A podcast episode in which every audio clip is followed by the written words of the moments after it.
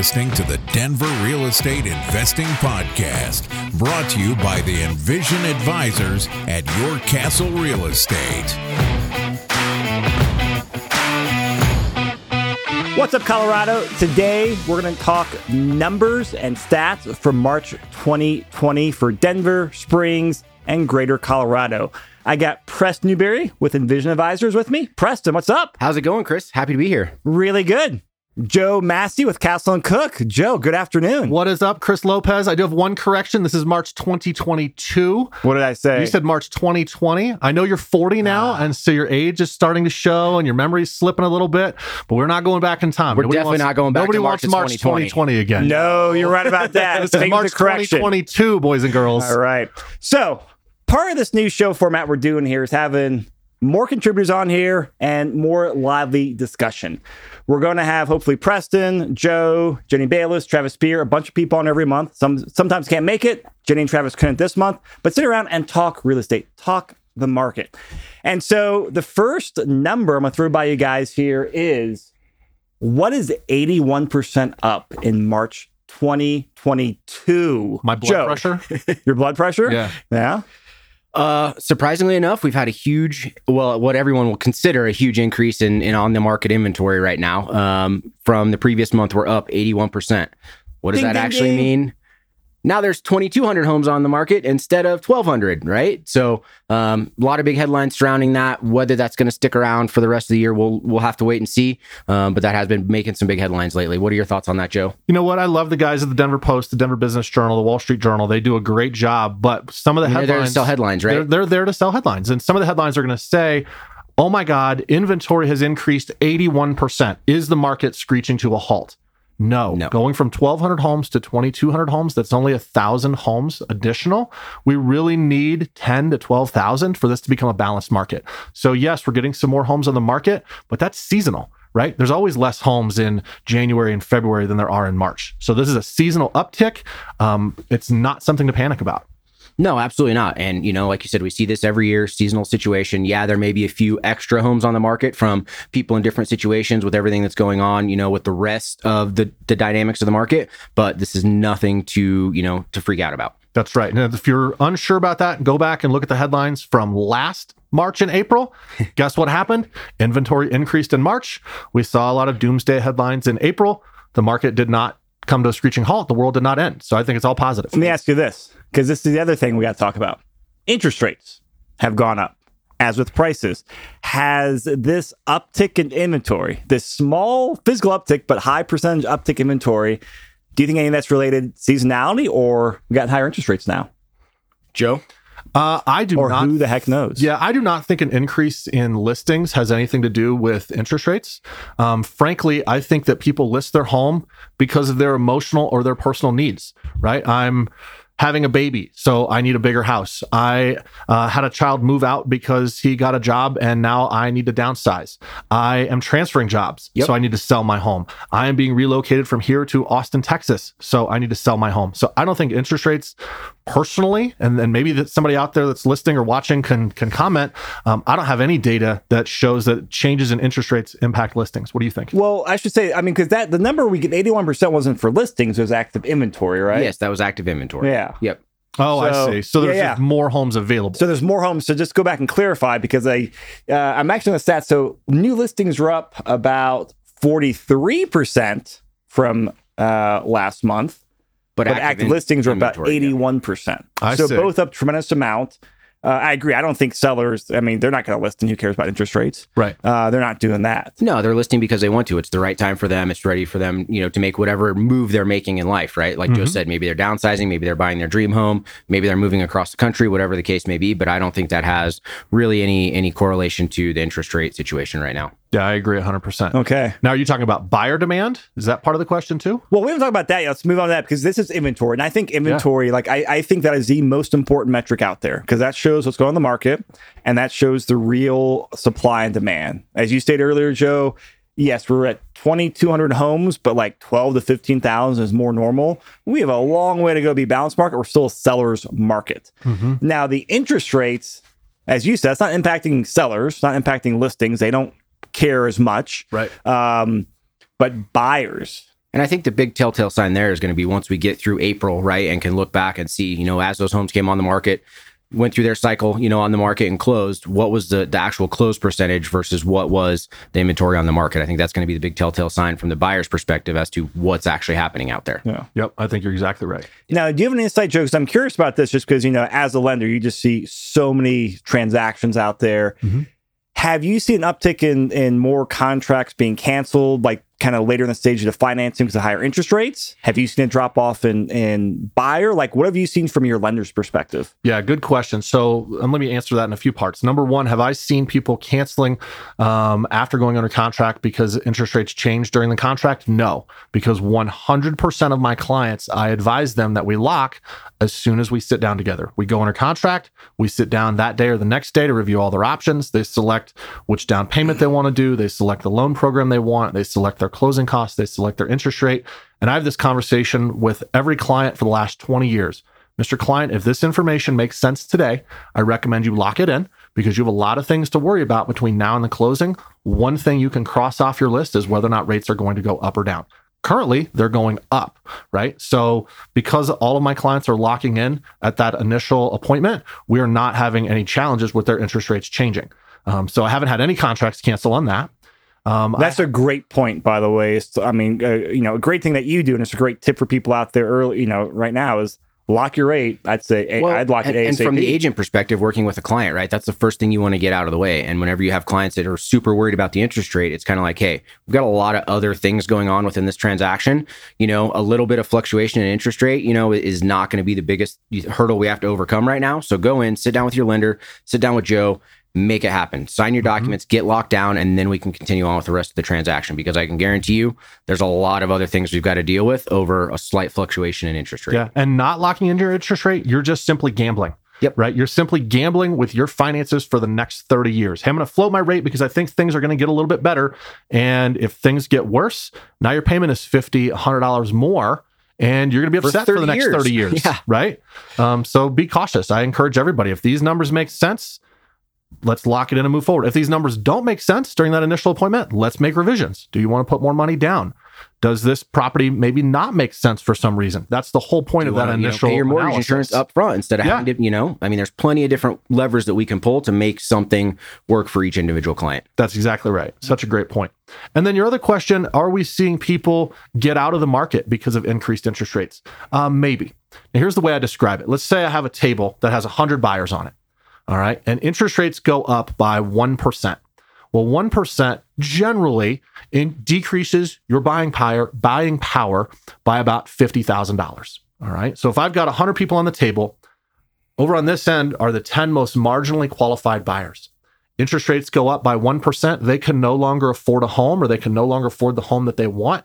That might move them off the table that they're no longer in the market. So now I have 90 buyers. Well, how many homes do I have for sale? 10. All right. So I had 100 buyers chasing 10 homes. Now I have 90 buyers chasing 10 homes. Instead of getting 10 offers on each home, I'm going to get nine. That's not going to necessarily slow down the market. Um, so every 1% is going to knock some people off the table, but there's still so much buyer demand and so little uh, seller supply. It's not going to materially slow down the market. Well, and, and to Joe's point, you know, it might not necessarily even knock them off the table, right? But it's going to move them into a different price bracket. So Mm-hmm. we're seeing that a lot in the market as well from, you know, the contract side of things and just looking at properties. I mean, you've got some pretty specific price bands that people are buying in, especially here in the metro area, depending on what you're looking for as far as condos or single family houses or new builds or whatever. So it might just change and have them pivot to a different type of product or a different, you know, price category rather than buying that $700,000 house. Now they're going to have to look at something at 600 or 650. So they're not necessarily out of the market, but they're just having to to pivot on what they're going to go purchase. So that's such an important point. On the macroeconomic scale, right? If I'm one of the 10 buyers that's getting knocked off the table, it seems super painful. It seems like, oh my God, this is a horrible thing. And, I- and I understand that. I get that. But from a macroeconomic scale, we're looking at the entire market, right? If if 10 people get knocked off the table, there's still 90 going after homes. It's not going to materially impact the, the market. No. But if you're one of those 10 people, it is painful, right? And we don't want to downplay that on a microeconomic scale. That still stinks. It does, You wanted to buy a seven hundred thousand dollar home. Now we're talking about six fifty. Rates go up another point because we can't get under contract. We can't find something you like, and now you're talking about 600. Mm-hmm. That can make an impact on your quality of life in the quality of property that you buy. Absolutely. I mean, there's a big difference between, you know, $400,000 houses and $500,000 houses and vice versa, you know, 600 right. to 700. And, um, you know, for some people, it's definitely uh, a little bit of a heartbreak there. Yeah. That's right. So, Preston, you haven't seen it knock many people out. It's just readjusting their price bands they're looking at. Yeah, I mean, uh, we've seen a few clients that have kind of put the brakes on things because, you know, there's a lot more than just interest rates, you know, going up in the world right now. And so for them, it was kind of, you know, a personal choice of like, hey, I'm just going to take a step back and look at it. Not a lot of clients have done that, but again, it's more of pivoting and looking at the numbers and and just readjusting what our expectations are going to be. Um, you know, and that's why it's good to have an agent that understands the market and, and lenders that know what's going on and they're in it all day, every day, because you can help your clients work through, you know, those changes. Yeah, and that's a great point. I mean, because you know, from headline reading and just you know following the news, I mean, we're all in this in a you know day to day aspect in different sets of trenches. We're all Yep. working towards uh, goals. We're all still doing deals. I mean, our volume here at Envision, we're doing We're the still same cranking. plus them. I know you're still cranking Joe from a conversation we had last week. All like day, every day. deals are still getting done. Market's changing. We just have to help You got to change with the market, Yeah, you right? That- adapt that's with the what we're market. good at. That's what you, you need to do, and you have to be fluid with it and help your clients understand that. So let's talk about this because you know we're we're all investors here. A lot of people listen to the podcast; they're investors. Uh, we've got interest rates going up. I mean, you know, w- this is the March podcast. We're recording this in April. Interest rates have gone up more in April, um, and I think we all can expect them to go up more this year. Yep. Prices haven't really slowed down yet. Um, March was a peak price month. Um, 106% close price to list price. So that means I list my, uh, for every $100 of my property listed for, it went for six cents over that. So $100,000 house, in theory, went up for 106000 That is way higher than last month and way higher than a year ago. It's the highest numbers I remember seeing. And that just goes to show, uh, to Joe's point, whenever we're talking about buyers getting knocked off the table, those 90 people that are still there, they're still putting in really competitive offers. You That's know, right. they they haven't slowed down. They still want to get something under contract. They want to buy a new house, and they're going to do whatever it takes to make that happen. That's right.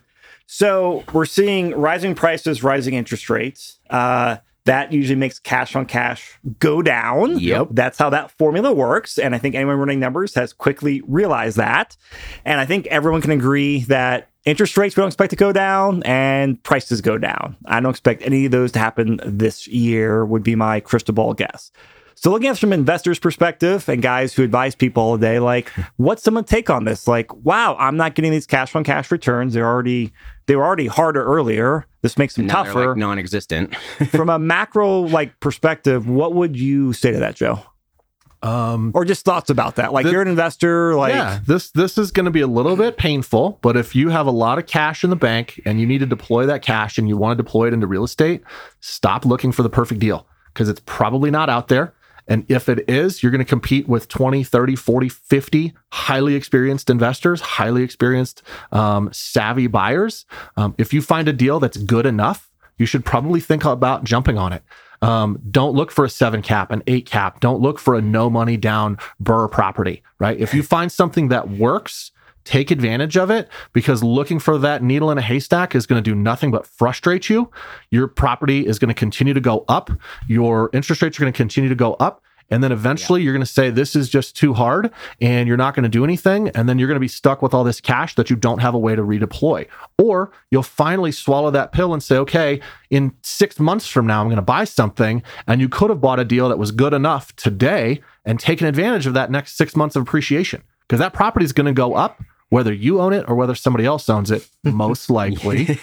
um, but keep that in mind. If you're looking for the perfect deal, you might spend a lot of time looking and not actually taking any action. But I think all of that is true regardless of what the market conditions are in real estate, right? And that's I what we talk to our clients about is this is a long-term play. You know, we're not looking at something that's going to, you know, change your life in the next 90 days. So at the end of the day, you know, we're in this for the long term. Look at the numbers. We're this is a blip in the radar and the overall scheme of of everything that you've got going on and whatever your plan is, you know, understand that, you know, this is this is all going to change again. So find the deal, find something that's close enough, that's good enough.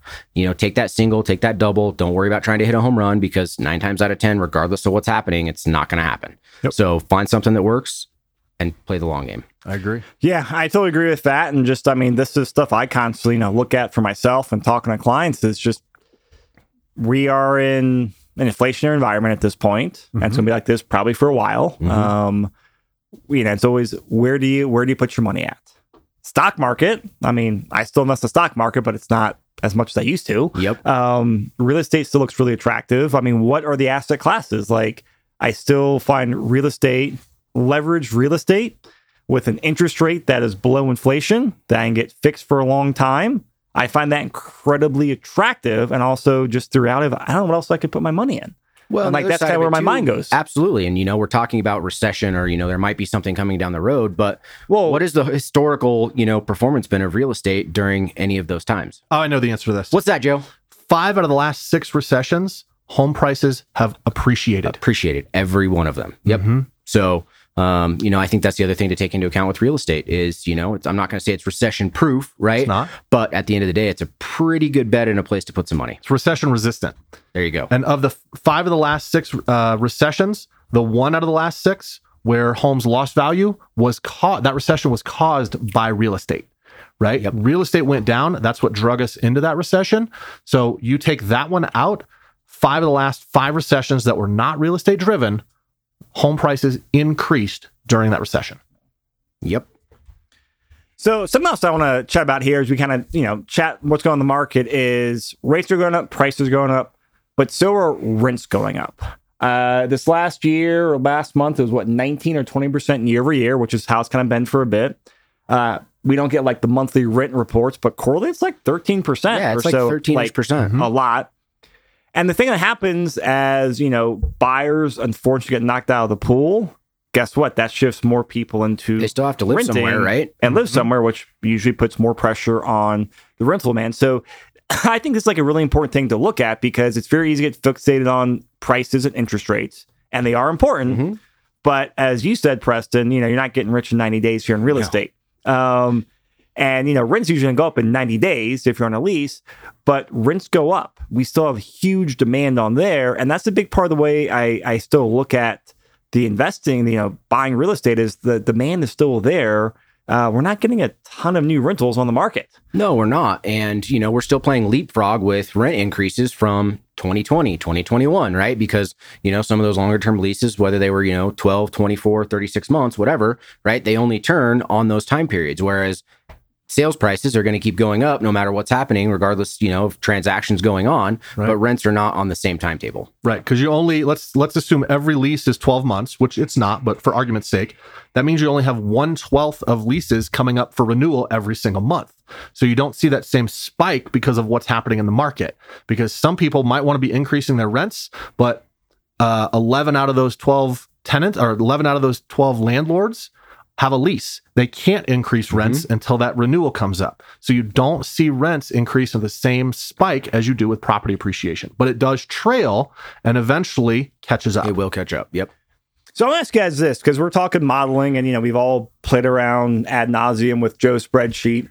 Um, I've always used very historically conservative numbers in price appreciation and rent And rent appreciation. appreciation. Now, so last year I've changed it more, but now with prices and interest going up more, I'm playing with that field more because I'm like, well, I normally say let's be conservative at three percent price appreciation, three percent rent appreciation. Which I get it's conservative, but now I'm like, it's just looking at the data, like it's not It's not realistic. It's not real anymore. No. and I've noticed it's very fun to play around because hey, you go from a three percent to a seven or thirteen percent rent appreciation that year That two moves cash needle on a cash, lot. and cash flow looks a lot different. So that's something I'm playing around with, doing with some of our clients we're working with.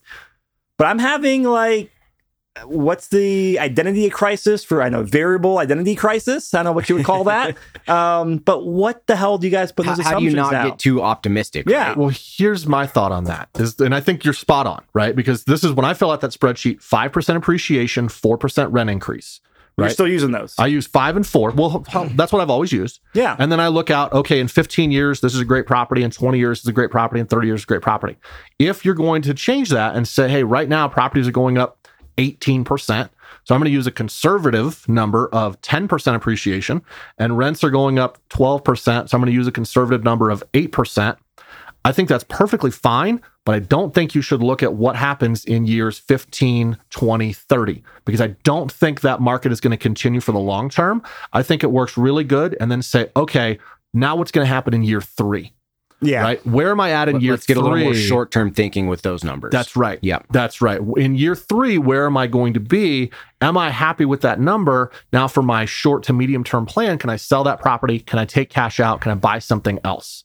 So take Um, advantage of what the market's giving you, right? Especially Yeah. in the short term. What does that look like? And then, okay, from years three, four on, how is that going to play out now? Right. From years four and on, I got to kind of ignore those numbers Yep. because nobody can project out that far. Nobody knows. Anybody I- that says they know is full of I, I agree with you because I and part of me the reason I say this I never look at those long term numbers because I already I've looked at enough I generally know you the know, gist it's of going to be off the charts. Yeah, it's gonna be like, oh my gosh, that's unbelievable, which is what people said 30 years ago when they bought a house. Right. Um, but I agree. Like, look at years two and three, and that makes a big difference because we've had so many clients where, hey, they bought a property and it was either a house hack two years ago or they bought a rental property this year and, hey, rental will be 2,800.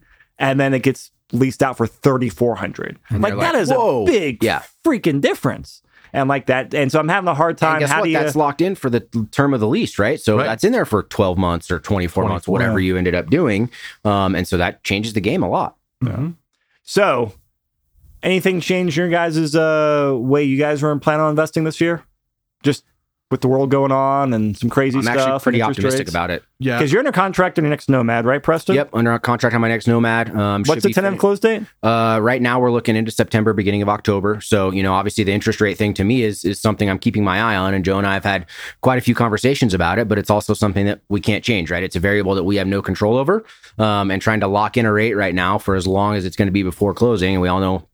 How new builds are going these days, so it could end up Mhm. being, you know, October, November, hopefully not 2023. December. Yeah. yeah, it might be yeah, January. exactly. So, um, you know, it's one of those things like I'm not going to put a whole lot of time and energy into it and worrying about it because it is what it is and nothing I can do about it. Yeah, control what you can control, Yep. right?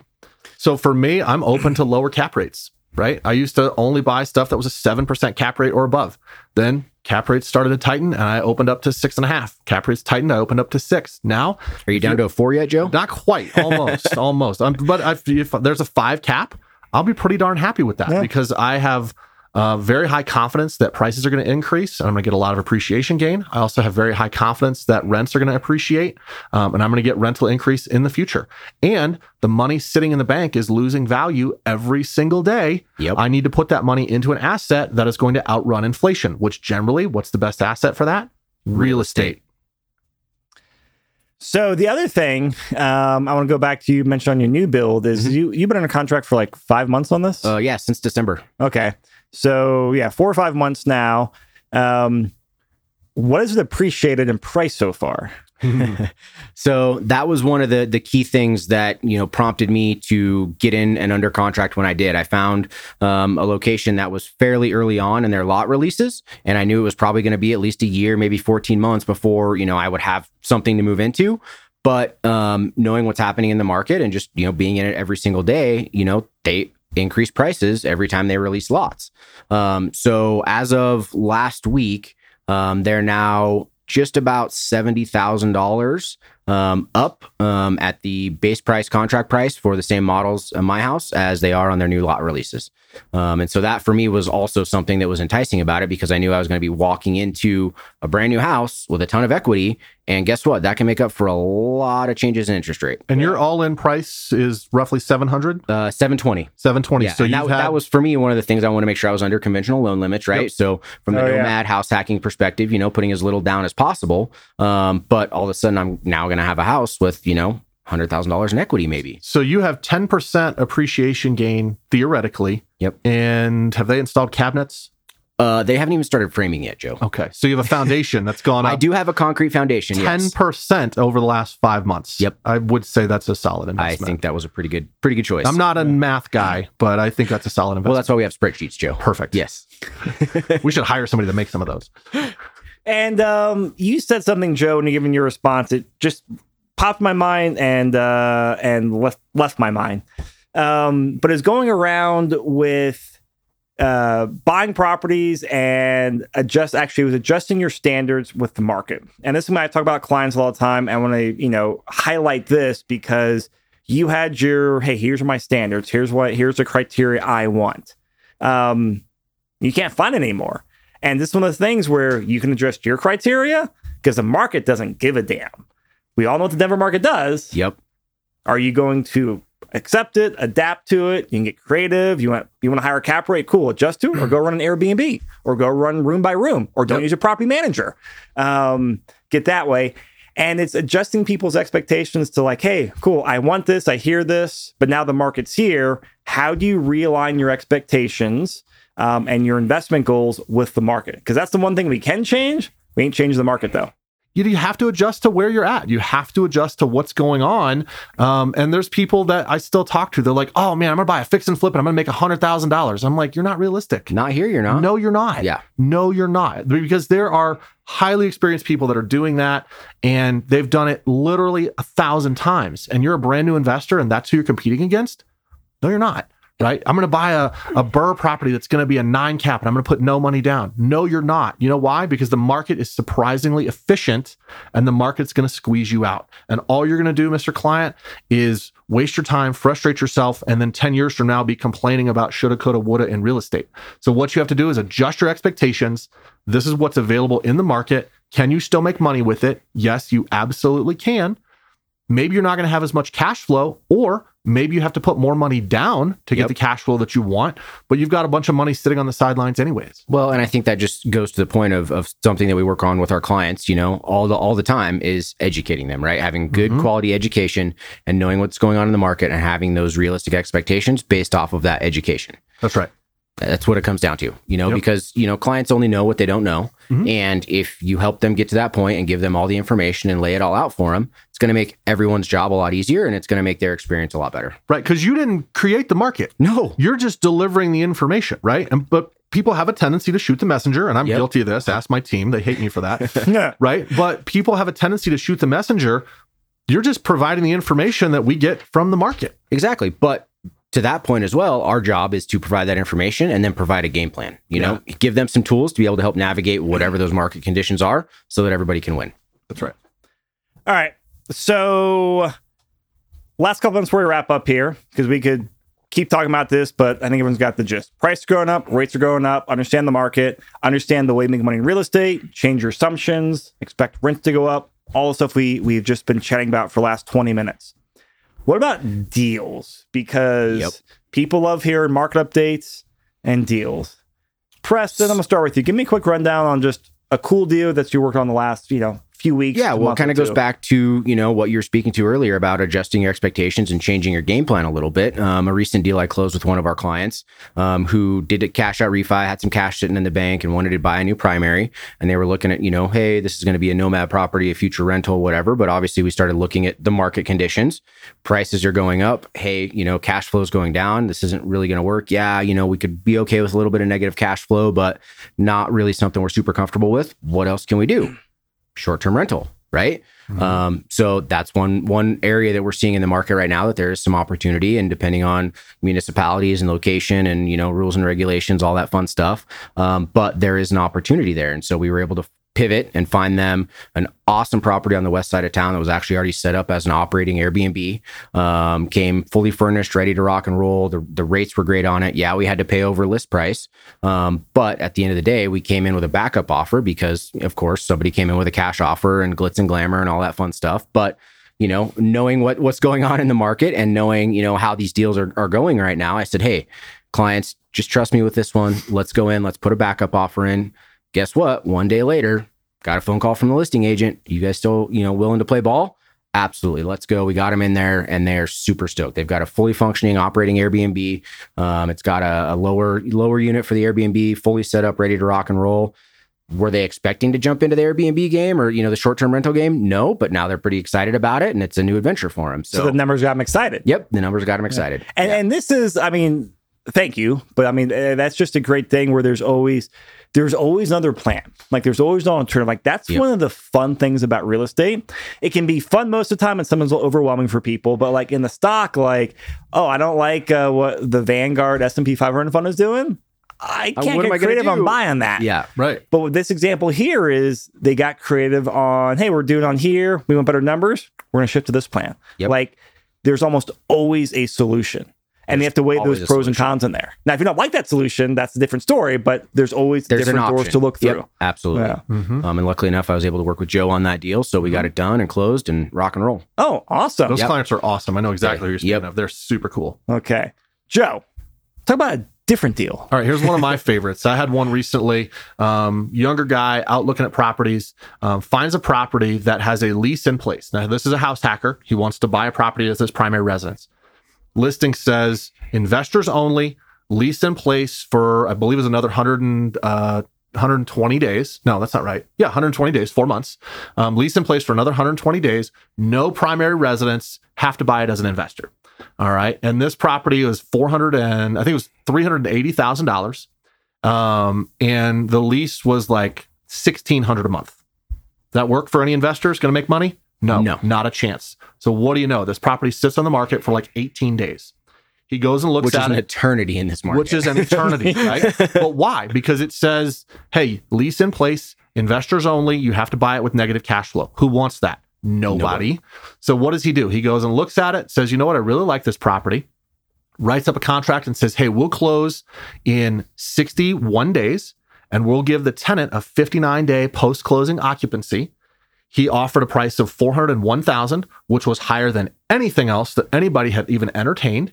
He can buy it, let the tenant remain there for 59 days. When the tenant moves out, he moves into the upstairs unit, rents out the basement, and this works perfectly for him. And the seller got the price that they want. The tenant's going to leave at the end of their lease term, which they were already planning to do. And he's able to buy it as an investor for a $401,000 house hack with a basement apartment in, I believe it was in Denver proper. It might be Lakewood. I'd have to double check. But tremendous deal, all because he said, Hey, I'll write a longer contract and let's work You got a together. little creative. Guess what? He got a Let's little create creative. opportunity. What else does he get? Let's think about this for a minute. How much do properties go up every month? One and a half percent. Does that property appreciate one and a half percent every month for the next four months And while he's what on a interest contract? rates done since he went under contract? That's right. you know? He is locked at an interest rate that is actually not available today. Yep. Right. So he is locked on an interest rate, and this property is going to go up 6% between the day he went under contract and the day he closes on it, or pardon me, the day he moves into it. And he's got a long term interest rate lock. So this property is going to gain probably $16,000 in value. His rate's going to remain fixed, and he'll move into it and be able to house hack it based on today's price or last month's price three months from Yeah. today.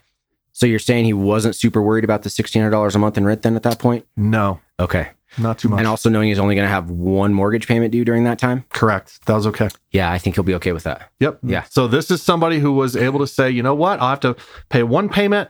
I'll have to, you know, wait a little while before I can move into my house. And he's getting a smoking deal. Cool. And walking into it with equity. Mm-hmm. So I love it. Thank you guys. And I like to end, I want to start ending the shows on like the doing deals because it's something like I've, I've realized going back to sort of podcasts is they can sometimes be a little doom and gloomy, talk about stats and extreme numbers. Like it's Talk about still- the fun stuff. It's like, oh, it's tough.